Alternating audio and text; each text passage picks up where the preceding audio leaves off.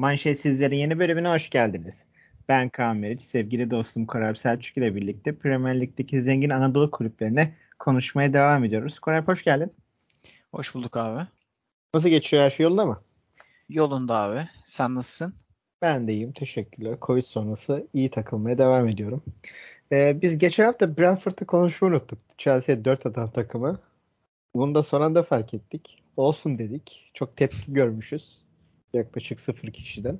İstersen bir Brentford'un Chelsea'yi e, 4-1 yenmesinin ardından West Ham'ı da ve gerçekten önemli bir maçta West Ham'ı da yenmelerini konuşalım. E, West Ham için çok kritik bir maçtı. Arsenal'in puan kaybetmesi vesaire işleri karıştırdı orada. E, West Ham da sağ olsun hiç bu işi yokuşa süreyim dedi. Hiçbir zorlaştırmayayım dedi. O da gitti 2-0 yenildi. E, Brentford özelinde başlayalım sonra West Ham'la devam ederiz. Tamamdır abi. Yani Brentford'la ilgili gelen sıfır tepki biraz da e, özrümüzü dileyerek başlayalım. Üzdü. Çünkü biz de Chelsea galibiyetini konuşmadığımız gibi fark ettik ki aslında sezonun zinde ve e, beklentilerin üzerine çıkan takımlarından bir tanesi West Ham'la birlikte ama biz hiç konuşmadığımızı fark ettik. Yani o sebepten dolayı da o sıfır tepki ne kadar üzerimize gelseler haklılar. Kesinlikle. O yüzden bir mahcubiyeti de belirtmek lazım. Hani ses tonumuzdaki düşüklükten de bellidir diye tahmin ediyorum. O zaman Brentford. Abi, abi hiç konuşmadık galiba ya. Aynen abi. 120 programdır hiç konuşmadık. Yok yani yanlış hatırlamıyorsam evet. Konuşmadık ya. Yani 121'de de henüz çok konuştuk sayılmaz yani. Hani evet. Bir... İlk 5 dakikayı boş yaparak geçiriyoruz. Aynen. Brentford hani... hakkında bilgiler. isimlerini andık yani hani. Evet. E, şiir demişken vay kılıç arslanı almadan olmaz şeklinde. Brentford abi şeyi çok takdir ediyorum ya ben bu tarz takımlarda. Mesela Premier Lig gibi bir lige yükseliyorsun. hani zirvelik olarak bahsetmiş olduğumuz bir lig ve bu biraz e, bir nebze panik, bir nebze daha e, biraz daha ispatlanmış başarıları sahip isimlerle çalışmaya gerektirebilir. E, Thomas Frank'le devam ettiler. Yani ben bu tavırlarını öncelikle çok takdir ettiğim takımlardan ki Premier Lig'de artık çok fazla görmüyoruz bunu. Yani hani yeni hoca keşifleri mutlaka ki oluyor. Ee, ilk büyük başarıların ya da ilk kulüp deneyimlerini Premier Lig'de yaşayan hocalar oluyor ama bunların hepsi biraz da e, medyanın ön plana attığı isimler, işte Almanya'da kariyer yapmış isimler vesaire gibi hep bir şekilde bir potans potansiyelle geliyor. Yani hani buna işte Leeds United'ın Jesse Marsh tercihinde de belirtmiştik. Hani çok büyük bir CV değil. Premier Lig'e gelmeyebilir fakat e, bunu oraya getirmiş olan referansları güçlü, işte akademisi güçlü şeklinde.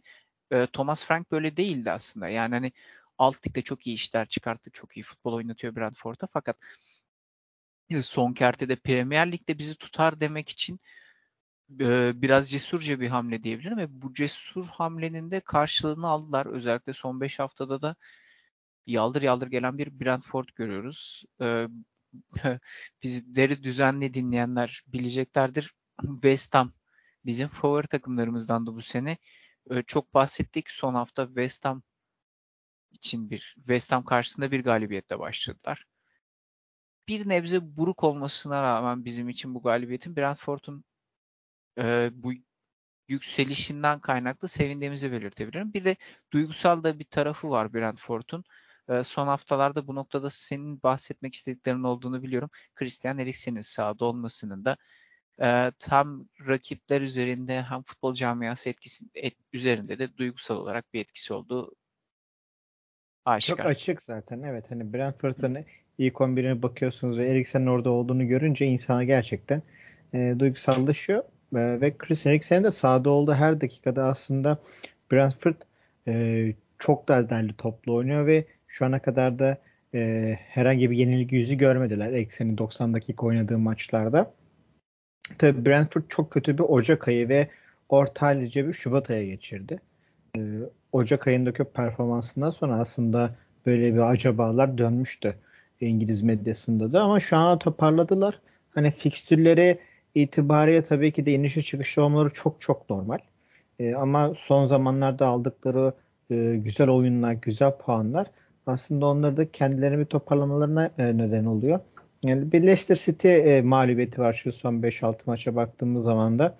E, şimdiki süreç onlar için de önemli. Çünkü e, Tottenham'a Tottenham'a konuk edecekler. Daha sonra Manchester United deplasmanına gidecekler ve en sonunda da yani sonlara doğru da bir Everton deplasmanı onları bekliyor. Everton'da konuşacağız azıcık. E, Brentford için hani böyle çok daha rahat olacak bir fikstür diyemeyiz. Hani üst sıraları tabii ki de zorlayamayacak artık. Yani bir maç kazanıp bir maç kaybeder beraberlik böyle gider diye düşünüyoruz açıkçası. Çünkü dengeli bir takımlar e, bu sıralamalarla da ligi bitirirler diye düşünüyorum açıkçası.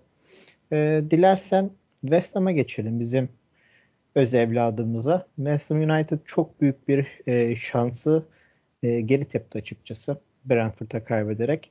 Çünkü 30 maçlı Arsenal 54 puanda ve West Ham 32 maç 51 puanda. Kazansaydı en azından puan puana e, devam edip bir Arsenal üzerinde baskı kurabilirlerdi. Çünkü West Ham çok daha değerli toplu, çok daha baskılı bir oyun oyuna sahip. Arsenal'da gittikçe e, performansı düşüyor. Ö, övülen Arsenal'ın arkasında açıkçası o rüzgar gitmiş oldu. E, West Ham e, Zuma'yı da kaybetti. E, son maçta sakatlandı ve Lyon maçında da oynayamayacak Avrupa Ligi maçında da. E, övdüğümüz West Ham azıcık düşüşe geçti. Ne diyorsun Koray? Davet, e, biz bunu bir 6. haftalarda falan yaşatmıştık West Ham'a. Tabii. Hani bunu biraz öngördüğümüz için bir nebze çenemizi tutmaya çalıştık. Ama o dönemlerde işte David Moyes'un açıklamaları olsun, Antonio'nun çıkışı olsun hani çok konuşmamazlık yapamadık. Biraz West Ham taraftarlarına da bir özür borçluyuz Brentford taraftarlarının olduğu kadar. Hani bu başarısızlıkta bir nebze bir katkımızın olduğuna da inanıyorum ben. Bütün sezon iyi temennilerimizi ilettik aslında kendilerine. Çünkü e, bizim manşetsizlerimizin makus talihini kıracak bir manşet yapabilecek potansiyele sahiplerdi. Çok iyi çıkış yaptılar ki e, bu potansiyele sahiptiler derken yanlış anlaşılmasın kadro kalitesinden bahsetmiyoruz. Yani West Ham bir şansı yitirdi ama aslında beklentilerin çok üzerinde de bir şans yarattı kendilerine kadro kalitesi üzerinden bakarsak. Yani ligin zaten top 6 demiş olduğumuz noktası bambaşka seviyedeyken e, buranın 7. ve 8. takımları da aslında üst düzey Avrupa takımlarından bahsediyoruz. Şu an ilk 6'da çok kalıcı olacağını düş olacağını düşünmüyoruz. Fakat e, ligin 6. ve 7. haftasında ligin zirvesinde girmiş olan bir takımdan bahsediyoruz. Çok müthiş bir çıkışta gelmişti. E, evet o zamanlar da konuşurken gerçi öngördüğümüz bir noktaydı. Hani e, lig bir maraton. Hani maratonun sonunda ipi göğüsleyebilmek çok ekstrem başarı. Bu Manchester City Liverpool için dahi gayet büyük bir başarı iken hani bunu West Ham olarak cüzi bir kadroyla yapabilmenin çok imkanlı olduğunu düşünmüyorduk. Biraz bir şansları vardı. E, Tottenham hoca değişimi ve Conte geçişin esnasında bir bocaladığı bir dönemi oldu ki hala da puanlar çok yakın. Arsenal e, sene başında çok kötü bir başlangıç yaptı. Ara dönemde toparladı fakat şu an tekrardan inişli çıkışlı bir performansta. E, Manchester United keza yani hani e, Sir Alex Ferguson'dan bu yana çok iyi bir Manchester United izleyemiyoruz sene başında Solskjaer'le birlikte çok kötü bir başlangıçları vardı. Hoca değişimi, Ralf Ragnick tam olarak bekleneni verdiğini söyleyemeyiz. Geçiş döneminde bir bocalamaları mevcut. Aslında bu aradan işte Leicester City'nin zamanında bir şampiyonluk çıkarttığı gibi hani ufak bir hamle yapma, bir Avrupa Kupası yapma şansı vardı. Yani şu an o eşiği hiç atlamadılar. Tabii tabii. O eşiği hiç atlamadılar. Aynen senin demiş olduğun gibi. Belli bir standart yaptı, korudu West Ham. Amenna fakat e, bir üstü zorlayacak hani bir çıta yükselmesi maalesef gelmedi ve şu anda da işte maç fazlası durumlarına baktığımız zaman işte Manchester United, Arsenal, Tottenham kendilerine karşı oldukça avantajlı olduğunu rahatlıkla söyleyebiliriz. Evet, e, West Ham maç üzerinde şöyle bir çok pardon sesim çatallaştı ama şöyle bir durum söz konusu West Ham'da. E, bundan 2-3 hafta sonra e, Arsenal'ı konuk edecekler. Ve Arsenal'ın da fikstürü açıkçası West Ham'ın nazarına çok daha zor. Arsenal neredeyse yukarıdaki bütün takımların veya aşağıdaki bütün takımların hepsine konuk olacak veya konuk edecek. E, Manchester United'da karşılaşacak. Everton'a gidecek. Everton küme düşmemek için uğraşıyor. E, çıkışta bir Newcastle var. Onlara konuk olacaklar. Tottenham'ı var. Chelsea'si var. Aslında Arsenal için e, sıkıntılı bir süreç. Avrupa e, ligine veya üst sıralara tırmanabilmek için. E, ama West Ham'a baktığımız zaman da hani o kadar sıkıntılı bir süreç olur mu olmaz mı? Şu var. Avrupa Ligi'ndeki Lyon eşleşmesi. Tahminlerimiz gibi hani böyle bol gollü çok bir şey beklemiyorduk zaten West Ham maç, e, Lyon eşleşmesinde. Zaten 1-1 bitti. E, hani yarı finale görürlerse evet ligi büyük ihtimalle salabilirler. Çünkü onları kaldıracak bir tecrübeleri yok. E, Chelsea konu, konuk olacaklar. Arsenal konuk edecekler daha demin dediğim gibi. Bir de e, City konuk, konuk edecekler. Manchester City. Açıkçası Arsenal kadar zorlu bir fikstürleri yok. Ama e, Arsenal maçında da kendilerine sahaya verebilmeleri açıkçası ne kadar olacak onu çok kestiremiyoruz. Çünkü West Ham sene boyunca hani böyle ben bir eşik atlayayım üstleri zorlayayım olmadı. Çok iyi bir giriş yaptılar ligi ama ondan sonra diğer takımlar aslında eşik atlamaya çalıştılar o West Ham'ın yolunda. Açıkçası Lyon eşleşmesi nasıl olur? Orada e, West Ham'ın ilerideki süreci önemli olacak. Hani Lyon'u ererlerse ben çok sanmıyorum West Ham'ın böyle üstleri zorlayacak bir performans göstereceğini. Belki e, kupa finalini zorlarlar. Aklıma göre öyle hani e, seneye katılım gösterme gibi planları olabilir. Çünkü United'da Ronaldo'lu bir United'ın çok daha rahat bir şekilde e, ligi salacak bir durum olacağını düşünmüyorum. E, dilersen bir yandan da Brighton'a geçelim. Brighton yani 31 haftada 8 galibiyet aldı. Bundan son 2 galibiyeti zaten bir Ocak ayında bizim Everton'a karşı. Bir de bir yerlerde bir galibiyet daha aldı. O da Allah ki arada bulasın yani. O kadar eski Brighton'ın ligde bir 3 puan görmesi. E, Brighton'da yavaş yavaş hani o üst üste 4-5 maçlık puan kaybından sonra e, bir 3 puan alarak açıkçası bu sıkıntılı haftada e, iyi oldu. Çünkü Aston Villa'nın puan kaybetmesi, Southampton'ın puan kaybetmesi onları çok işine yaradı ve 11. sıraya yükseldiler. Tabii ki de gol atmayarak ve gol yemeyerek ligi bitirmeye çalışıyor Brighton. Öyle bir challenge yapıyor şu anda kendi kendine. Yani çok manasız bir şu an istatistikleri var elimizde. Onu gerçekten söyleyince bile e, sanki dördüncülük küme maçını de değerlendirilmişiz gibi olacak. Brighton'ın e, sıkıntılı bir süreci olacak tabii ki de. Kimle oynasa oynasın sıkıntılı bir süreç onları bekleyecek fixture'ın geri kalanında ama şöyle Brighton üzerinde çünkü birkaç programdır değinmiyoruz Brighton'a. Yani değerli toplu e, bir birkaç yorumu varsa çok çok seviniriz. Ya şöyle bahsedebilirim. Brighton aslında hoca olarak benim takip etmiş olduğum takımların arasında. Yani Graham Potter e, ülkemizde Östersund'la Galatasaray elemesiyle popüler oldu. Hani orada biz her ne kadar rakibi küçümsemiş olsak da Galatasaray seyircileri küçümsemiş olsa da derli toplu bir oyunu vardı Östersund'un. Bunu yıllarca da devam ettirdi aslında. Yani biraz Alman futboluna ya da karşı prese benzetebileceğimiz bir 4-4-2 üzerinden başarılı olan bir hocaydı. Bu sene yer yer bazı maçlarda üçlü savunmayı denediğini görüyoruz Premier Lig'de. Bu üçlü savunmayı da aslında e, günümüzde üçlü savunmayı bir hücum stratejisi işte savunmadan bir adam eksiltip ileride çoğalma olarak görsek de e, çift etaplı savunma olarak da değerlendirebileceğimiz bir takım. Bu sene Graham Potter'in takımı biraz daha kontrollü yani biraz daha savunmaya ağırlık veren bir oyun oynuyor. Senin de söylemiş olduğun gibi hani gol yememek üzerine bir ideolojileri var. Bu Premier Lig'de çok mümkün değil.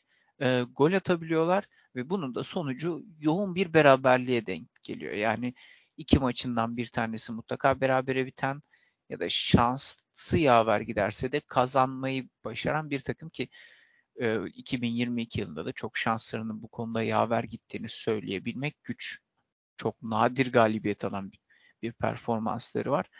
E, Graham Potter'ı ben hala da potansiyelli bir hoca olarak görüyorum. Brighton imkanları biraz daha kısıtlı elbette ki. Yani Brighton'da yapılabilen işler bir nebze Premier Lig'de 11. sırada olmak güzel.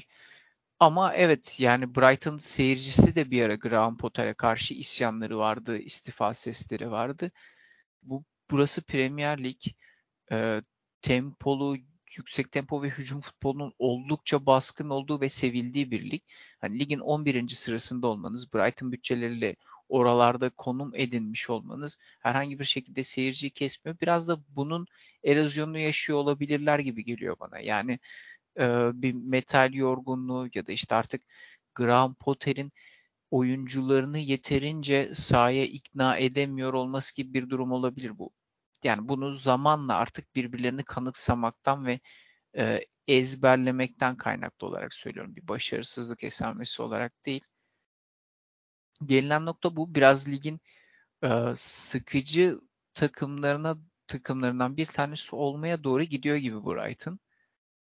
Toparlarlar mı? Elbette ki. Yani hani modern futbola uyum sağlayabilecek aklı olan bir hocaya sahip. Yani elbette ki bu çerçevede iyi birkaç transferle birlikte olabilir. Yani en büyük sorunlar aslında hücum bölgesi.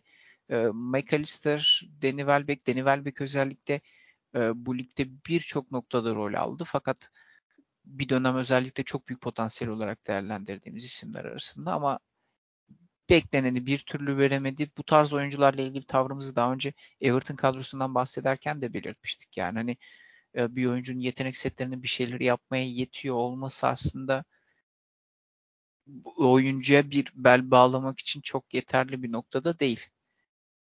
Bu oyuncu çünkü yıllardır bunu başaramıyor ve artık kalıplaşmış olarak da bunun bir mental etkisi de söz konusu. Bir de Welbeck hani e, çok da böyle Burn, e, şey, Burn diyorum. Brighton'a çok iyi gelecek bir potansiyelde değildi açıkçası. Zaten dibini sıyırmak için aldılar e, teknik ekip olarak. Çok da sıyıracak bir şey kalmamış açıkçası. Hani Tabii böyle yani. bu yani hem hücum anlamında hem de zaten e, psikolojik anlamda çok da iyi olduğunu söyleyemeyiz e, kadro yapısı itibariyle. Bence hani yaz dönemini iyi geçirirlerse İspanya'dan ve İtalya'dan şöyle düşüş bir şeyler alabilirlerse hücum anlamında toparlanabileceklerini düşünüyorum. Çünkü dediğin gibi hani felsefik olarak çok çağ dışı bir durumları yok. Sadece kadronun gerektirdiği yapıda oynamak zorundalar. E çünkü yani ligin 13-14 takımdan daha az gol yemiş bir e, takımdan bahsediyoruz. Savunma tabii. anlamında gerçekten bir sıkıntıları yok. E tabii ki de City gelecek 4 atacak, işte Liverpool gelecek 5 atacak. Onlar bir gösterge değil ama ki onlardan o kadar yemiyorlar. Ama hani hücum anlamında hiç lige ait değillermiş gibi. Çok sırıtıyorlar. E, tabii bu savunma anlamında çok iyi olduklarını gösteriyor. İşte savunma ve hücum anlamındaki makası birazcık e, yani azaltabilirlerse üst sıraları neden zorlamasınlar? Yani bir West Ham ya da bir Wolverhampton neden görmeyelim onlardan? Çok uzak değil açıkçası. Sadece doğru bir hamle ve anlayışa sahip olmaları gerekiyor. E, dilersen ligin en komik takımına geçelim. Tabii. Adamları söve söve, söve söve Ronaldo'yu üzdürttük. Sevgili Everton 3 puan aldı. Bu bir şaka değildir. Ve Everton Manchester United yenerek 3 puan aldı. Everton son 4-5 maçta sürekli kırmızı kart gören Everton United maçında minnoş minnoş e, az pas yaptı. Az şut çekti ama 3 puanı tek golle aldı Anthony Gordon sayesinde. E, gerçekten küfürle çalışan bir takım olduğunu düşmeye başladım Everton. Ne diyorsun Koray? Abi küme düşmeye en net aday olarak sunmuştuk en son programda. Yani 7 gün geçmedi işte. Aynen. Hani zorlu bir fikstürden geçeceklerini biraz daha derli toplu top oynayan işte Burnley, Watford gibi rakiplerinin olduğundan bahsetmiştik. Fakat gel gelelim daha ilk haftasında Manchester United'ı üzmeye başardı ama Manchester United da çok derli toplu bir takım olduğundan bahsedemeyiz ama Everton kadar dağılmamışlardı şimdiye kadar. Fakat Everton'ın United karşısındaki çözümü biraz efektif. Gerçi bu biraz şeyde gerçekleşebiliyordu abi. Yani hani işte mesela bu hafta Everton denk olduğunu varsayabileceğimiz Leeds United ya da Burnley karşısında böyle bir sonuç çıkartamayabilirdi. Biraz evet. e, çok ustalık meziyetleri isteyen bir iş değil. Yani şunu anlatmaya çalışıyorum aslında. Everton hocası olduğunu düşün ve karşında Manchester United var. Seçenek biraz belli. Savunacaksın. Yani çünkü üstün bir kalite farkı var ve o kalite farkını kapatıp en azından e, oyunu yani sahayı bir savaş alanı olarak düşünürsen cepheyi güçlü olduğun yere çekmen gerekiyor. Everton da bunu yapmış oldu aslında. Yani hani ben hala daha Everton'ın çok derli toplu top oynadığını düşünmüyorum. E, geçtiğimiz haftayı çok derli toplu geçirdiğini düşünmüyorum. United biraz şanssızdı. United zaten odak problemleri yaşıyor. İşte Ronaldo ayrılacak mı? İşte yeni hoca kim olacak? Ralf Ragnick nasıl değerlendirilecek? Vesaire vesaireyle dolu sorunları olan bir United. Elbette ki Avrupa kupalarını önemsiyorlar. Elbette ki galibiyeti önemsiyorlar. Fakat bu karışıklığın içerisinde Everton bir nevze daha düzgün kalmış oldu. Çünkü artık tek hedefleri var.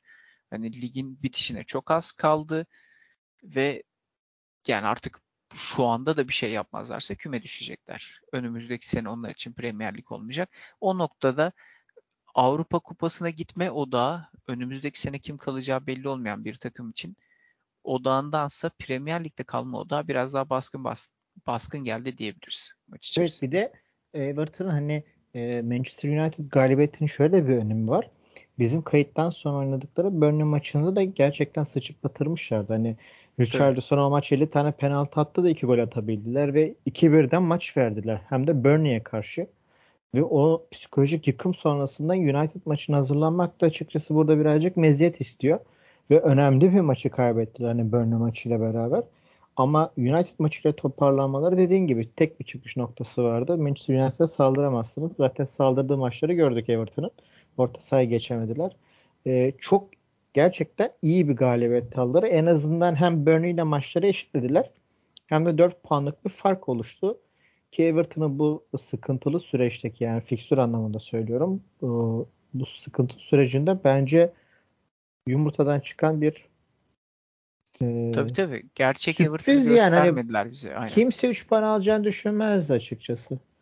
Evet, biz de düşünmedik. Şu an mesela yani Everton'ın toplasanız geriye kalan işte 6-7 maç var. Hepsine 0 yazarsınız yani ve niye yazdın demezsin. Ama Everton gitti ikinci maçta 3 puanı yazdı. Tabii bu Lampard için de ayrı bir açıkçası e, psikolojik savaş. Çünkü o da gerçekten hani oyunculuğunu vesaire bırakalım. Teknik adam olarak şu an sıkıntılı bir yerde. Ve gerçekten Everton'da küme düşmesi demek e, bayağı bir hem Lampard tarihini e, ve Everton tarihini beraber e, altın harflerle yazacak ama tersten bir süreç olacak onlar için de. Sence Lampard e, psikolojik olarak hazır mıdır böyle bir sürece? Ya bunda Mesela el ayağı ben... titrer mi sence? Ya el ayağı titremiyor. Yani bunu gördük çünkü e, futbolculuğundayken çok büyük tecrübe etti. Birçok iniş çıkışı gördü. Sonuçta e, futbolculuğunu geçirmiş olduğu dönemde de Chelsea inişli çıkışlı bir takımdı. Yani hani işte Roman, Roman Abramovich ilk aldığı yıllarda zirve dönemini yaşadı. Ondan sonra araya giren Manchester United rekabetleri oldu, Arsenal rekabetleri oldu. Hani hep bu rekabetlerin içerisinde kaldı aslında. Yani Everton Chelsea kariyerinde futbolculuğunu gerçekleştirirken zinde bir Manchester United rakibiydi, zinde bir Arsenal rakibiydi. Keza Liverpool hani lig şampiyonluğu iddiasını bugünkü kadar taşımıyordu elbette ki ama Avrupa'da kök söktüren işte Gerrard ve benzeri kadro, kadrosunda köklü isimlere sahip bir takımdı ve e, buna benzer yıkımları yaşadı aslında. Chelsea'de de yıkımını yaşadı. Keza İngiltere milli takımının biliyorsunuz ki İngiltere milli takım tarihinin en iyi kadrolarından bir tanesinde kaptanlık yaptı ve başarısız oldu. Yani çok büyük beklentiyle başarısız olmaya alışkın bir isim aslında. Yani bu yüzden mental olarak kaldırabiliyor. Yani e, el ayağı titremiyor aslında. Bunu sağ kenarındaki net duruşundan da almış olduğu kararlardan da görebiliyoruz. Fakat e, şöyle bir döngüsü var. Sakin kalıp düşünmeye zamanı olmadı hiç kariyerinde. Yani evet, hep bir alt yukarı çıktı. Zorlu bir görev. E, ligin çok üst sıralarında aday değildi ve çok ekstrem bir performans da çıkartmamıştı aslında. Sadece Chelsea olduğu için bir anda Chelsea'nin çok zor döneminde görev devraldı. İşte transfer yasakları, altyapıdan gelen oyuncularla birlikte ligde bir şeyler yapmaya çalıştı ve yaptı. Hani bu aslında bize şunu gösteriyor. Mütevazi hedeflerde yani üzerine bir baskı yüklemediğimiz zaman daha düşük bir beklentide beklentinin üzerine çıkabiliyor. Fakat Ee, gel gelelim bir sonraki sene işte transferlerle birlikte iyi iş yapması beklendiği sene de bunu veremedi. Everton da keza gene çok zorlu bir göreve geldi. Ha beklenti belki düşük olmuş olsa belki bunda da başarılı olacak. Fakat burada beklenti yüksek. Hani e, inişte olan, ivmesi düşmekte olan bir takımı devraldı ve küme düşürmemeye çalışıyor. Keza büyük ihtimal birçok oyuncu dahi Everton'a inancını şu an yitirmiş durumda.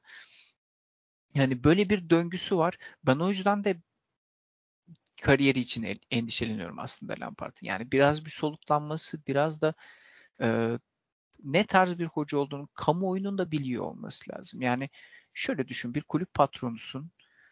Boşta hocalar arasında Lampard var. Lampard senin takımın için uygun mudur neye göre değerlendirebilirsin? Chelsea'deki ilk sezonuna göre mi? Chelsea'deki ikinci sezonuna göre mi? Derby Country başarısına göre mi? Yoksa Everton mı? Yani çok hmm. ayrı etmenler ve e, hiçbir tanesinde de salt Lampard'a bağlı etmen yok. Chelsea keza. Chelsea'deki birinci sezon da öyle. Evet, Lampard'ın Chelsea, herhangi yani bir hatası Lampard'ın yok. takımı şu yapıyor diyemiyoruz. Tabii tabii. Yani öyle bir döngüsü var ve şu an acil sonuç almak zorunda. Yani mesela Manchester United'a karşı Lampard belki hücum oynamak istiyor. Belki üçlü forvet çıkmak istiyor rakiplerinin karşısına. Fakat bunu deneyebilecek haftan yok. Önümüzdeki hafta Leicester City ile oynuyorsun. Ee, gene United karşısındaki gibi oynayamazsın. Çünkü Leicester City artık bunu da biliyor. Yani kapanan bir Everton'ın neler yaptığını da biliyor. Buna da önlem alacaklar. Bir şey bulmak zorundasın. Keza iki hafta sonra da hem şampiyonluk için çok odaklanmış durumda hem de derbi potansiyeli taşıyan Liverpool karşısına çıkacaksın. Yani esas sınav orada başlıyor aslında. Yani United'dan evet. puan almak değil de Everton karşısında bu skor manasında bahsetmiyorum. Belki Liverpool beşli bir skor üstünlüğüyle sağdan ayrılabilir. Fakat orada Everton'ın ne vermiş olduğu, neyi denediği, neleri yapmış olduğu biraz sınav olacak. Yani hani ligde kalmaktan daha zor bir aşama. İşte oradaki psikolojik etmeni yani güçlü kılacak aslında yeterli bir done yok elimizde. Sadece geçmiş tabii, tabii. kariyeri ve kaos geçen yılları var. Hani Liverpool sonrasında da ah bir dinleneyim ya da hücum oynayayım ya da direkt savunma yapayım diyebileceği çok da bir şık yok. Çünkü Chelsea'yi alacak evinde. Gerçekten Liverpool'dan 6 yiyip Chelsea'den de evinde 5 yiyebilir Everton. Oradan sonra gerçekten toparlanamayabilir Everton. Öyle bir süreç de var. Çünkü ondan sonra oyuncu ekiplere evet hani bir City kalmaya geliyor, bir Liverpool kalmaya geliyor ama sonuçta orta sıra takımlarına ve küme düşen takımları etkileyecek maçlar oynayacaklar açıkçası Lampard'ın teknik taktikten ziyade şu anda oyuncu kadrosunu gerçekten ya biz küme düşmeyeceğiz beyler haberiniz olsun şeklinde bir e, mesaj ve imaj yaratması gerekiyor. Onu nasıl yapar açıkçası çok bir fikrim yok. Çünkü onu yapacağına veya yapamayacağına dair verimiz yok elimizde. Sadece şu anda fiksür üzerinden ve Everton'ın futbol anlayışı üzerinden yorum yapabiliyoruz. Hani Everton'ın tek de e, burada avantajı hani bir ellerinde açıkçası bir buçuk maçlık bir avantaj var ve Norwich City ile Watford'un şu anda o son iki sırayı kapladığını biliyoruz artık. Ve şu evet. anda Burnley ile çekişiyorlar. Evet, Leeds United'da da çünkü puan farkı açıldı iyice. Leeds United'da son 4 haftada hani hiç yenilmediler ve onları da devam ettirmek isteyecekler. Evet. Leeds United'ın mesela fiksiyona baktığımız zaman evet yine bir Chelsea'si var, City'si var, Arsenal var. Onlar da orada bocalacaklar ama puan farkı 5 olduğu için onların daha fazla böyle fire verme e, en azından avantajları var. Everton'ın şu anda zorlayacak en büyük etmen dediğimiz gibi hani o psikolojik e, savaş olur. Bakalım Lampard bir süre daha konumuz olacak gibi gözüküyor. Tabii ee, ya ben şey istiyorum aslında. Düşmesin. Yok Düşme hani Lampard için mesela şu dönemi hatırlarsın. Ee, Jose Mourinho bir itibar düşüşü yaşamıştı Manchester United'ın başındayken. Evet. Ayrıldı. Bir süre takım çalıştırmadı ama itibarını geri kazanmak ve hala futbolda eskimediği fikirlerinin demode olmadığını takım çalıştırmadan göstermenin bir yolunu buldu. Sky Sports'ta yorumculuk yaparak. Ve çok Orada da iyi yaptı. Evet. İşini de çok iyi yaptığı için tekrardan İngiliz kamuoyunu da bir deha olarak, bir fikir önderi olarak, bir futbol bilgini olarak yer kazandı. Ve kazanmış olduğu o yerle birlikte Tottenham'ı aldı ki normalde kariyerinin ivmesi paralel olarak bakarsak Manchester United'ın düşüşte ve Tottenham'ın da yükselişte olmuş olduğu bir döneme bakarsak aslında bence tam o dönemde tarihi ismi geçersek Tottenham bir hoca için daha cazipti aslında. Yani böyle bir noktada aslında kariyerini düşürmemiş oldu. Hani Tottenham görevini alarak. Tottenham sonrasında da tabii belli başlı dönemsel olarak problemler yaşadı ama o dönemin bir toparlanma ve bir sıçrama olarak değerlendiriyorum ben aslında. Yani Lampard'ın da belki bu seneyi düşmekte olan bir takım yani yorucu aslında. Yani hani bütün kariyerini geçirdiğiniz, özdeşleştiğiniz bir kulübün başına geçiyorsunuz. Buradaki performansınız başarısız bulunuyor ki bir taraftar olarak da başarısız olmuş oluyorsunuz. Bu yıkımla birlikte bir de bir takımı küme düşürmemeye çalışıyorsunuz ki bu takım e, az önce konuşmuştuk. Hani Brentford değil. Yani bir Watford evet. değil, Norwich City değil. Yani hani küme düşmesinin bir nebze daha olağan karşılanabileceği takımlar değil. Everton. Yani yıllardır ligin içerisinde, yıllarca ligin gediklisi olmuş, Avrupa'da dahi taraftarlar olan bir takımdan bahsediyoruz. Düşmemiş Ve... takımı düşürmeye çalışıyoruz şu an. Aynen öyle. Hani bu noktada Lampard'ın buraya gelmiş olması bana hep hatalı tercih gibi geliyor. Yani Everton sonrası ne olursa olsun hangi kulüpten teklif gelirse gelsin bu teklifi kabul etmeyip en azından biraz daha televizyonda belki eğitimde belki bilmiyorum bunu yapmak ister mi ama Tuhal'in yanında birinin yanında yardımcı antrenörlük ya da işte Uludağ, Kaplıcalara falan gidebilir. Yani bir şey e, ülkemizde ünlü iş adamlarının tercih ettiği gibi Datça'ya, Bodrum'a falan da yerleşebilir. Abi bak bir yazı Fedon'la geçirmiş olsa bence çok iyi gelir Lampard'a. E, yani şöyle söyleyeyim Tam bir 10 yaş gelmedi. gençleşirdi. Değil mi? Fedon, Fedon abi 3 ay takılabilir bence. Yani ikili savunmayla falan oynardı çok büyük bir ihtimalle. Yani gerek yok 3 savunmaya da. tabii tabii o silip Mayası ile birlikte kenarda görebilirdik değil mi? Kesinlikle. İngiltere havasında çok açardı kendisini. Keşke. Ee, dilersen son verelim çünkü ikimizden birisinin halı sahası var ve ona da vakit kalsın. yani Abi. ben oynamayacağım halı sahada bakalım kim oynayacak. Ee, sevgili Koralpe değerli yorumları ve e, keyifli sohbet için teşekkür ediyorum. Büyük ihtimal ekleyeceği bir şey yoktur. O yüzden diye kapatacağım. Ee, tabii tabii çantamı hazırlıyorum şu an. Sen koş sen ısın abi ben kapatırım. E, Premier tamam. ailesini bir kez daha bizi ağırladığı için çok çok teşekkürler. Siz değerli dinleyenlerimize de her hafta bizleri e, dinlediği için tekrardan teşekkür ediyoruz. Sağlıklı günler diliyorum.